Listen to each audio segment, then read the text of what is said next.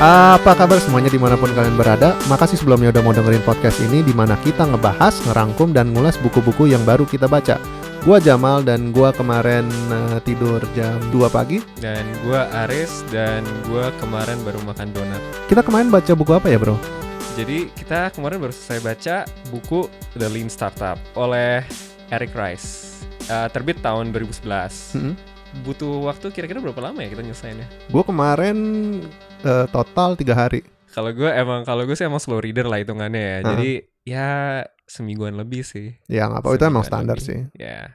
Terus si Eric Rice ini ini siapa sih Riz? Eh, jadi si Eric Rice ini dia lulusan ilmu komputer dari Yale University. Setelah lulus dari Yale, dia pindah ke Silicon Valley, California tahun 2001. Nah, Mhm. di situ dia bergabung sebagai software engineer di eh, tempat namanya There Inc. There Eh, Inc. Itu suatu startup lah di zamannya itu eh, yang sedang mengembangkan There.com. Jadi itu sebuah aplikasi web yang berfungsi sebagai media sosial. Eh, bedanya dia juga sekaligus sebagai game MMORPG. Jadi penggunanya bisa berinteraksi dengan pengguna lain, tapi dia pakai avatar karakter gitu. Nah, eh There Inc. itu pada tahun 2004 mengalami kesulitan keuangan dan terpaksa restrukturisasi. Nah, jadi di situ eh, Mas Eric ini dan dia akhirnya eh, decide buat ya udah dia mau mendirikan perusahaan sendiri namanya IMVU.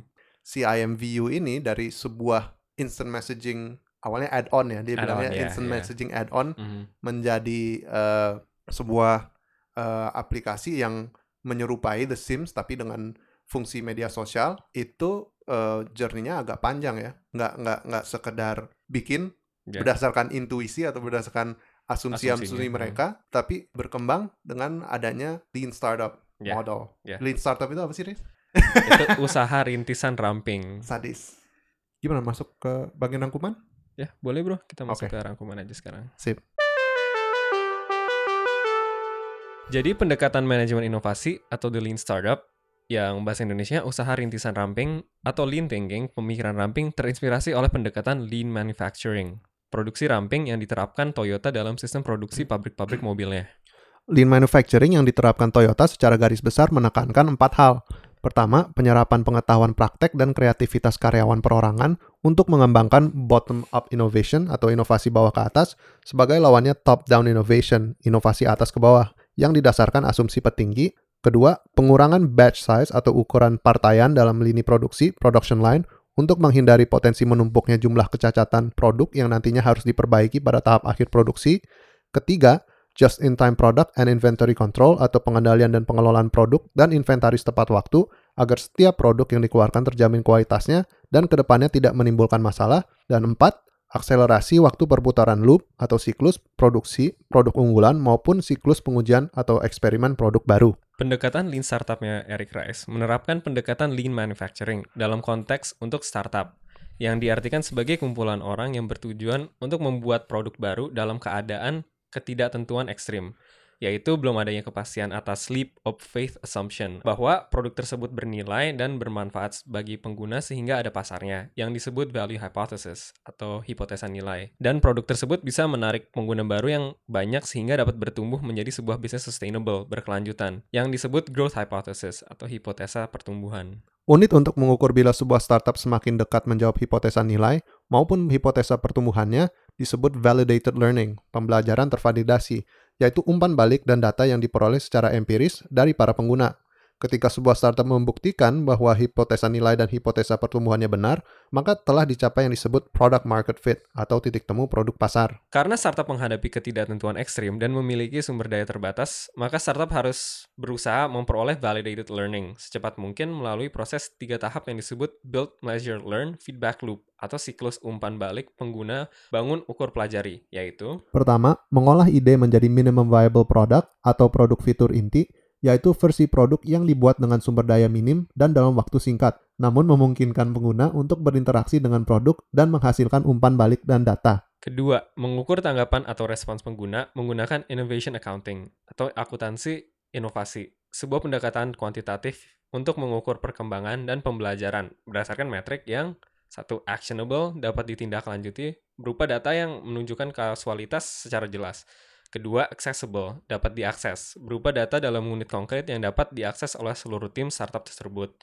Dan ketiga, auditable, berupa data yang kredibel. Ketiga, mempelajari tanggapan atau respons tersebut untuk menentukan saatnya pivot, yaitu perubahan strategi, atau persevere, yaitu lanjut. Untuk mencapai produk baru yang inovatif, maka startup harus semakin cepat mencapai pivot berikutnya dan memulai iterasi atau pengulangan feedback loop selanjutnya.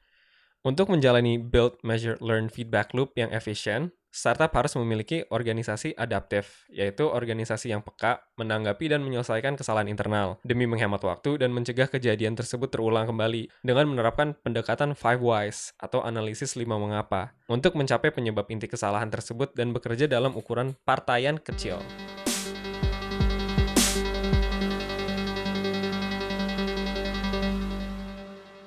Ya, jadi uh, yang pertama ini entrepreneurship and management atau kewirausahaan dan manajemen. Nah, Eric Rice menyatakan istilah entrepreneurship atau kewirausahaan itu tidak terpisah dari istilah manajemen. Nah, tapi kata manajemen yang kita tahu itu kan cenderung dikaitkan dengan bisnis yang sudah established, mapan, yang udah-udah cukup lama lah berdiri, yang penuh dengan birokrasi. Nah, hmm. dan padahal istilah birokrasi itu sendiri yang kita tahu sangat beda dengan gaya pikir seorang entrepreneur mm-hmm. yang seharusnya fleksibel, kreatif dan bebas. Dan Eric Ries itu ber- berpendapat bahwa entrepreneurship membutuhkan sebuah managerial discipline atau ilmu manajemen yang tentang longevity, kesinambungan, usaha yang sehat dan scalable mampu bertumbuh, yang tercermin dalam sebuah pertanyaan mendasar. Apakah manajemen yang selama ini dipelajari dan diterapkan dalam perusahaan-perusahaan mature atau yang sudah mapan dapat diterapkan dalam sebuah startup? Kedua ini nih vision atau visi. Setiap entrepreneur memiliki visi unik masing-masing dan berharap produk yang mereka ciptakan mampu membuat perubahan positif. Ini nih yang yang biasanya kalau kita nonton di uh, apa tuh kayak TechCrunch gitu-gitu. Hmm. Apalagi kalau lu nonton Silicon Valley Silicon kan. Valley sih. Yang we want to make the world a better place. dalam uh, membuat perubahan positif dalam kehidupan manusia. Namun perlu mengingat bahwa ia akan selalu berhadapan dengan perubahan. Untuk mengantisipasi perubahan, visi seorang entrepreneur perlu di measure up atau diukur dengan patokan product fit atau titik temu produk pasar dan harus memiliki true north, tujuan utama yaitu terbentuknya sebuah usaha yang sehat dan scalable atau mampu bertumbuh dengan produk yang berubah seiring dengan waktu. Nah, yang validated learning atau pembelajaran tervalidasi Eric menceritakan bahwa sewaktu ia di IMVU di perusahaan keduanya setelah There.com, uh, hipotesa mereka tentang pasar produk awal yang mereka kembangkan banyak yang terbukti salah.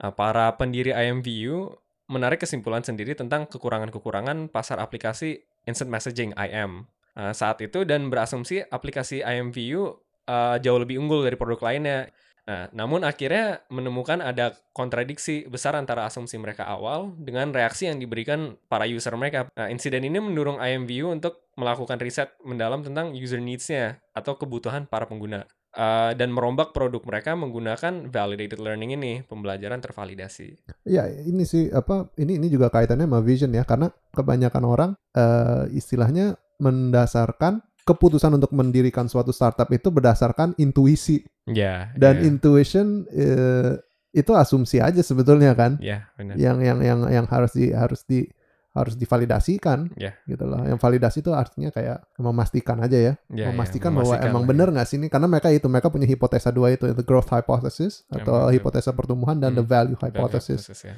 uh, hipotesa nilai. Yeah.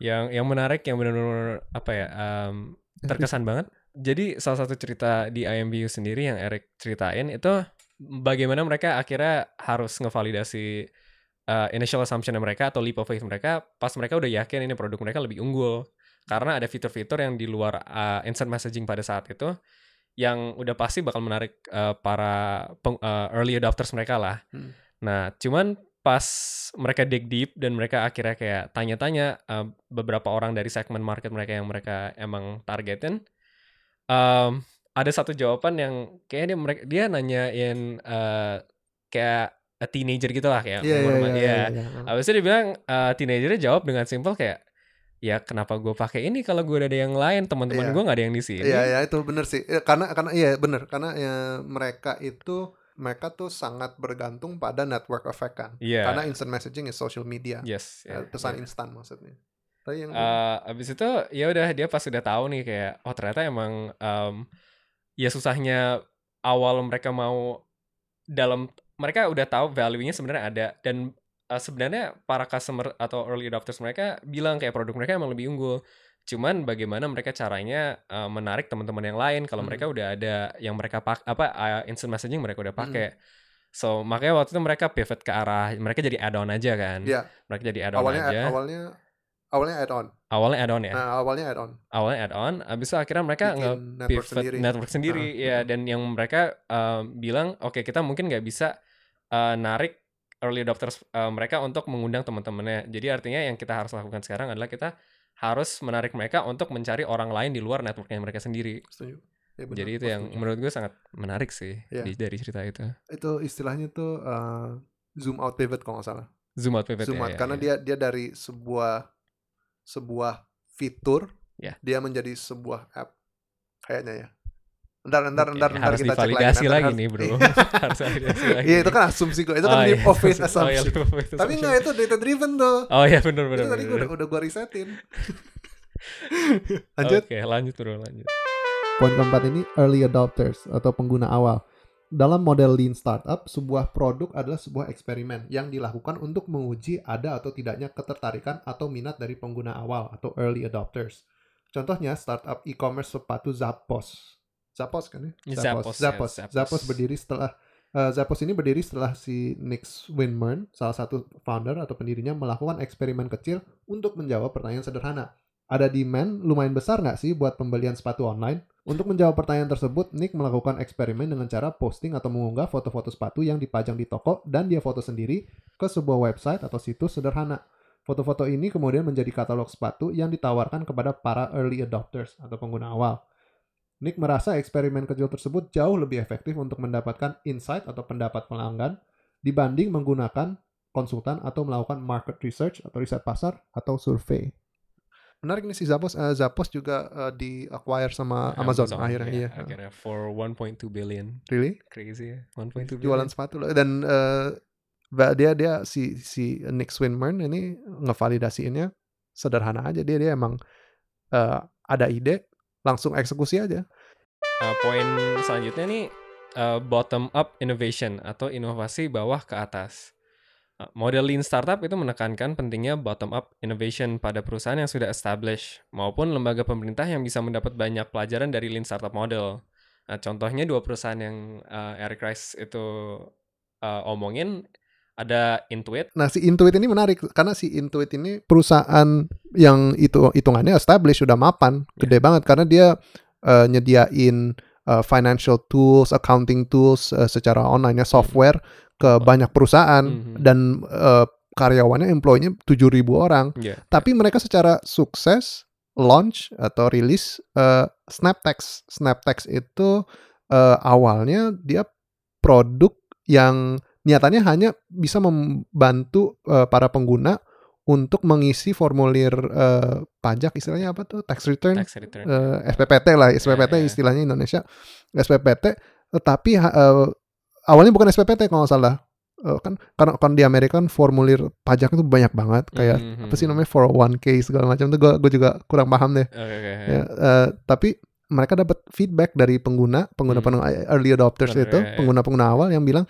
bisa nggak sih ini dipakai buat biar kita foto sekali terus Hmm. nanti langsung eh, bisa ngajuin atau nyerahin SPPT ke si IRS, IRS. ya kan ke inter- eh, apa namanya internal revenue Revenue. aduh ya dirjen pajak lah Ya, dirjen pa- dirjen pajak pajak lah istilah dirjen Amerika. pajak Amerika Eh, itu menarik banget dan in, Snaptext ini hitungannya it's a, it's a startup di dalam sebuah sebuah perusahaan yang udah perusahaan gede. yang udah gede, Iya. udah udah yang mapan. Poin keenam minimum viable product atau produk fitur inti.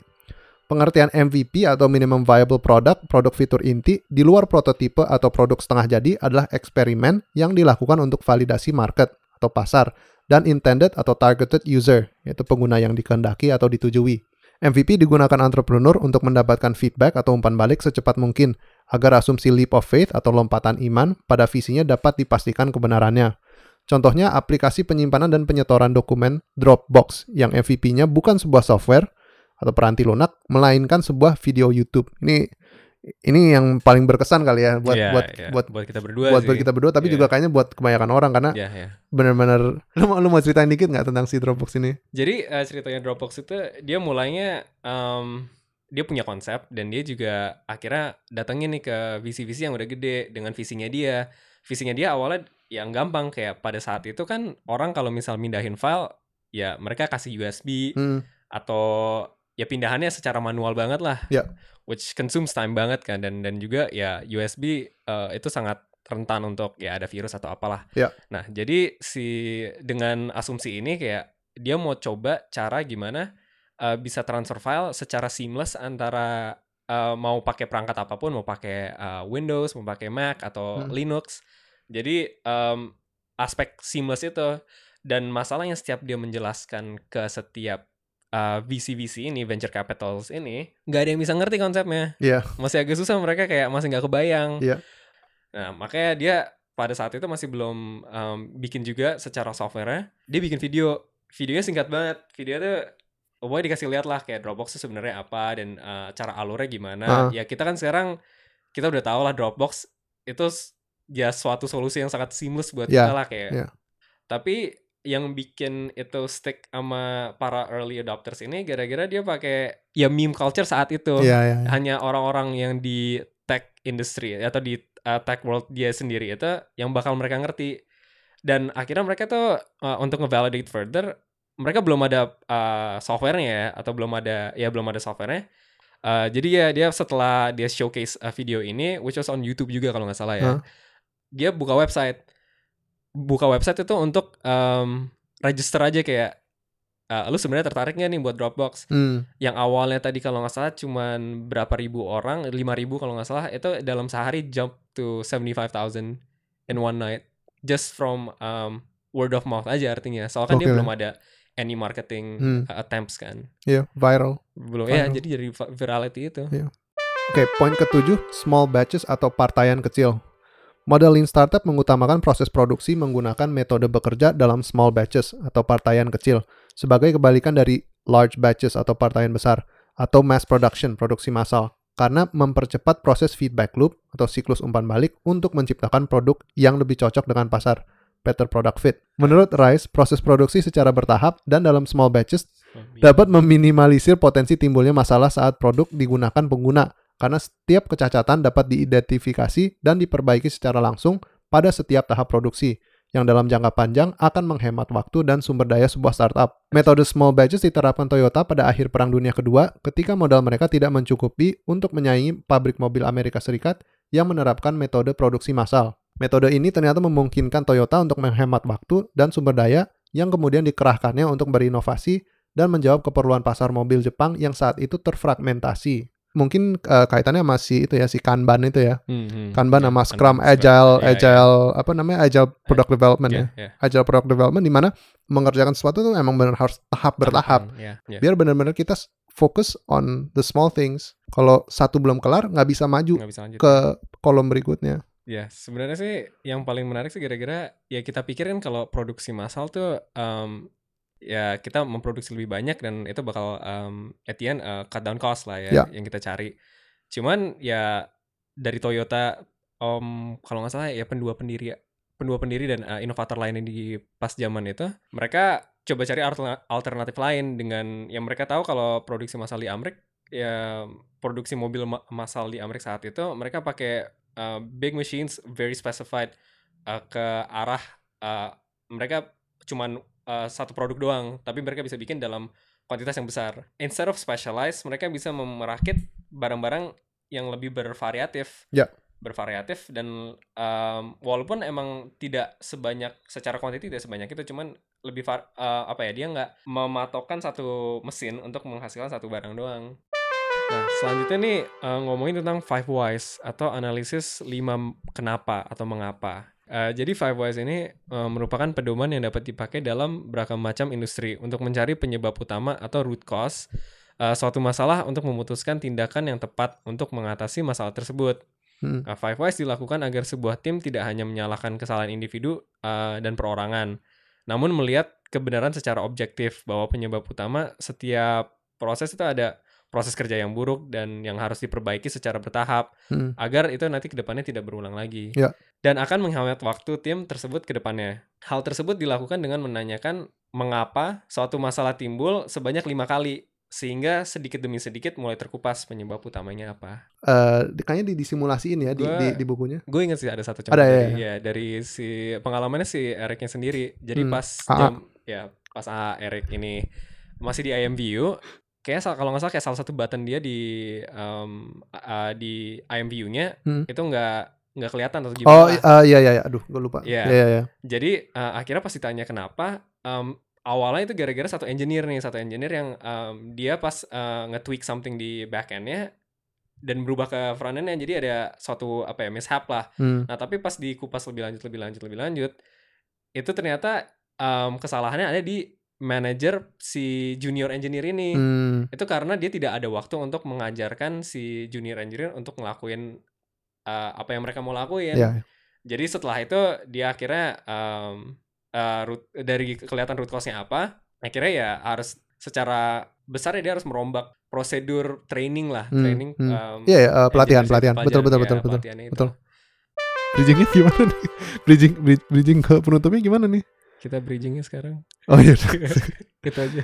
Oke, guys, jadi itu eh, rangkuman kita dan dan dan key learning atau pembelajaran-pembelajaran utama dari eh, buku Lean Startup oleh Eric Rice. Eh, menurut kita, menurut lu pribadi, Mungkin ini emang sangat apa ya spesifik ke orang-orang yang yang mungkin mereka punya uh, visi mereka mau jadi seorang entrepreneur atau mereka Hmm. memang punya apa ya contohnya gue sendiri ini kenapa relatable banget sama apa kenapa gue suka banget sama buku ini itu gara-gara gue pengen banget masuk ke perusahaan tech tapi Hmm. sebagai orang produk. Hmm, jadi uh, product manager atau associate product manager lah minimal. Dari semua courses yang gue ambil tentang product management ini basically intisarinya tuh dari buku ini. buku ini dari Hmm. The Lean Startup. Banyak banget tuh yang nge-quote dari Lean Startup tapi gue nggak pernah take the time to actually read the book. Ya, dan sekarang dengan gue ngebaca semuanya jadi kayak come in full circle aja sih. Ya. Kalau Jam?